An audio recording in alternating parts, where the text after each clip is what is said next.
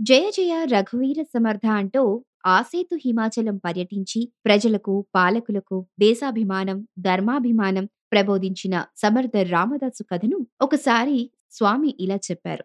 మహారాష్ట్ర దేశంలో ఒక కుగ్రామంలో సమర్థ రామదాసు జన్మించాడు. అతనికి తల్లిదండ్రులు పెట్టిన పేరు నారాయణ. అతడు తన ఎనిమిదవ ఏటనే తన తండ్రిని కోల్పోయాడు. చిన్నతనంలో అల్లరి చేస్తూ ఉండేవాడు ఈ నారాయణ. తల్లి రేణుబాయికి అతడు ఒక సమస్య అయిపోయాడు. అంత అల్లరి చేసేవాడు. నారాయణునికి పదమూడవ సంవత్సరం వచ్చిన వెంటనే బంధువులందరూ తల్లికి ఒక తెలివిగల పిల్లను చూసి వివాహం చేసేయంటూ సలహా ఇచ్చారు. ఆ విధంగా తల్లి నారాయణుకి ఒక అమ్మాయితో వివాహం నిశ్చయం చేసింది. వివాహ సమయంలో మాంగళ్య ధారణకు ముందు వధూవరుల మధ్య ఒక తెరను కడతారు కదా? అలాగే నారాయణ వివాహ సమయంలో కూడా తెరను కట్టారు. మాంగళ్యధారణ సమయంలో తెరను తొలగించి చూసేసరికి నారాయణ అక్కడ లేడు. ఊరంతా వెతికించారు. కాని అతడు కనబడలేదు. పెళ్ళిపీటల మీద నుండి పారిపోయిన నారాయణ చివరకు పంచవటి ప్రాంతం చేరుకున్నాడు. నారాయణ శరీరం పులకరించింది. శ్రీరామచంద్రుడు వనవాస సమయంలో నివసించిన ప్రదేశమది తన సాధనకు తగిన ప్రదేశమని నిర్ణయించుకుని నిరంతరం రామనామ స్మరణ చేయటం ప్రారంభించాడు. మరి అల్లరి ఆకతాయి పిల్లవాడైన నారాయణ ఒక సాధకుడిగా మారిపోయాడు. అసలు ఎలా మారాడు? అంటే కొంత పూర్వజన్మ సుకృతం. అంతేకాదు అతడు ఇల్లు వదిలి వచ్చేటప్పుడు మార్గ మధ్యలో ఒక హనుమంతుని దేవాలయంలోకి ప్రవేశించాడు. చిన్నప్పటి నుండి నారాయణకు హనుమంతుడు ఇష్టదైవం. ఆ విగ్రహం ముందు నుంచుని ఈ విధంగా ప్రార్థించేవాడు. ఏమని అంటే హనుమంత నీవు నీ శక్తి సామర్థ్యాలను గుణగుణాలను నాకు ప్రసాదించు అని. అతని ప్రార్థనను ఆలకించి అనుగ్రహించిన సూచనగా హనుమంతుని విగ్రహంలో నుంచి దివ్య తేజో తరంగాలు ఉద్భవించి నారాయణ్లో ప్రవేశించాయి. సామాన్యులు సాధకులుగా మారట సాధకులకు సాక్షాత్కారం కలుగుట దైవ నిర్ణయం ప్రకారం జరుగుతాయి. మరి పంచవటిలో పన్నెండు సంవత్సరాలు తన సాధనను కొనసాగించాడు. తత్ఫలితంగా హనుమంతునిలాగా త్రివిధ శరణాగతి తత్వమును అనుభూతికి తెచ్చుకొనగలిగాడు. అనగా హనుమంతునిలాగా రామ దేహరీత్యా నీవు ప్రభువు నేను దాసుడను. మనోరీత్యా నీవు బింబము నేను ప్రతిబింబము. ఆత్మరీత్యా నీవే నేను నేనే నీవు.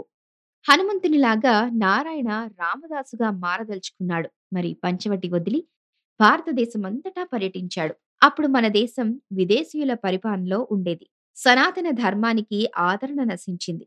దేశ పరిస్థితులను పురస్కరించుకొని రామదాసుగా పేరు మార్చుకుని నారాయణ ప్రజల్లో పాలకుల్లో ముఖ్యంగా హిందువుల్లో దేశభక్తి దైవభక్తి ధర్మాచరణ యొక్క ఆవశ్యకతను గురించి ప్రచార ప్రబోధనలు సలిపాడు. గ్రామంలో రామనామము ప్రతిధ్వనించేటట్లుగా చేశాడు. గ్రామ సేవయే రామసేవని నిరూపిస్తూ వచ్చాడు. మరికొంతకాలమైన తరువాత మహారాష్ట్ర దేశం చేరుకున్నాడు. అప్పటికి శివాజీ స్వతంత్ర రాజ్య నిర్మాణానికి ఉద్యమించిన సంగతి తెలుసుకుని రామదాసు సంతోషించాడు. ఒకానొక శుభ సమయాన వీరిరువురు కలుసుకోవడం జరిగింది. అంతకు పూర్వం తుకారాం శివాజీతో నీకు గురువు సమర్థ రామదాసు అని చెప్పిన సంగతి శివాజీకి గుర్తుకొచ్చింది. ఒకరోజు శివాజీ భవనం ముందు నిల్చుని భవతీ భిక్షాందేహి అని నిలబడ్డాడు రామదాసు.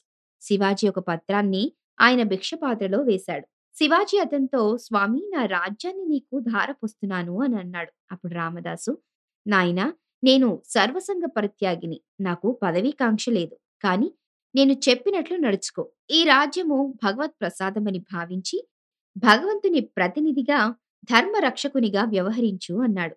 ఒకరోజు శివాజీకి మూడు వస్తువులను కానుకగా పంపాడు రామదాసు. రెండు ఇటుకలు కొబ్బరికాయ మట్టి. వీటిని పంపడంలో రామదాసు యొక్క ఆంతర్యం ఏంటి? అంటే కొబ్బరికాయను ఎందుకు కోరుకుంటాము? తీయని తెల్లని కొబ్బరిని అనుభవించటానికి. అది సాత్విక గుణమునకు ప్రతీక. రాజ్యం అతని చేతిలో ఉంది. అతడు శుద్ధ సాత్విక తత్వంతో ఆచరణాత్మకంగా ప్రవర్తిస్తూ పాలించాలి. ప్రజల్లో కూడా ఆ తత్వాన్ని అలవరచాలి. ఇటుకలచే ఇంటిని నిర్మిస్తాం. ఇల్లు ఏ విధంగా గృహస్థులకు రక్షణిస్తుందో రాజైన వాడు ప్రజలకు ఆ విధంగా రక్షణ ఇవ్వాలి. మట్టి నిరంతరం కన్న భూమి అయిన భరత భూమిని గుర్తు చేస్తూ ఉంటుంది. మరి ఈ విధంగా రామదాసు శివాజీకి కర్తవ్యాన్ని బోధించాడు. రామదాసుని మనం సమర్థ రామదాసు అని పిలుస్తూ ఉంటాం. మరి ఆ సమర్థ రామదాసు అనే పేరు ఎలా వచ్చిందో చెప్తాను రామదాసు ధర్మరక్షణకై ఒక చేతిలో దండం మరొక చేతిలో విల్లు అమ్ముల పొది తగిలించుకుని సంచరిస్తూ ఉండేవాడు గోదావరి నది తీరంలో ఈ రూపంలో తిరుగుతూ ఉన్నప్పుడు కొందరు పండితులతన్ని అయ్యా నీవు సాధువులాగా కనిపిస్తున్నావు మరి నీ చేతిలో ఆయుధాలేమిటి నీవు కోయవాడివా? సాధువా? అని ప్రశ్నించారు. అందుకు రామదాసు నేను రామదాసును. ధర్మరక్షణ కొరకు అవసరమైతే ఆయుధాలను ప్రయోగిస్తాను అన్నాడు. అప్పుడా పండితులు నిజంగా నీవు ఆ బాణాలను ఎక్కుపెట్టగలవా? అదుగో ఆ పైన ఎగిరే పక్షిని కొట్టగలవా? అని సవాల్ చేశారు. రామదాసు సూటిగా బాణాన్ని ఎక్కుపెట్టి ఆ పక్షిని కొట్టాడు. ఒక్క క్షణంలో ఆ పక్షి నేల మీద పడి చనిపోయింది. వెంటనే పండితులు ఛీ! ఛీ! ఛీ! సాధువులాగా ఉన్నావు. ప్రాణిహింస చేస్తావా? అని గద్దించారు. అప్పుడు రామదాసు అయ్యా మీరే కదా కొట్టమన్నారు అన్నారు. అప్పుడు పండితులు ఓహో! అయితే మేం గడ్డి తినమంటే తింటావా నువ్వు? అన్నారు. నీకంటూ ఒక సొంత ఆలోచన లేదా? అని పరిహాసం చేశారు. ఇంక ప్రాయశ్చిత్తం చేసుకుంటే గాని పాపం పోదు అని అన్నారు. పండితులు చెప్పినట్లు ప్రాయశ్చిత్తం చేసుకుని నా పాపం పోయినట్లేనా? అని రామదాసు వారిని అడిగారు. పోయినట్లే అన్నారు పండితులు. మరి ఈ పక్షి ఏంటి? నా పాపం పోయిన తర్వాత అది బ్రతకాలి కదా! అన్నాడు రామదాసు. అదెట్లా సాధ్యం? అది దాని కర్మ అన్నారు. రామదాసుకి మనసొప్పలేదు. అతడు శ్రీరామచంద్రుని స్మరిస్తూ కంటి ధారలు కారుస్తూ రామచంద్ర నేనిన్ని దినములు చేసిన సాధన త్రికరణ శుద్ధితో కూడిందైతే ఈ పక్షి బ్రతకాలి అని ప్రార్థించాడు.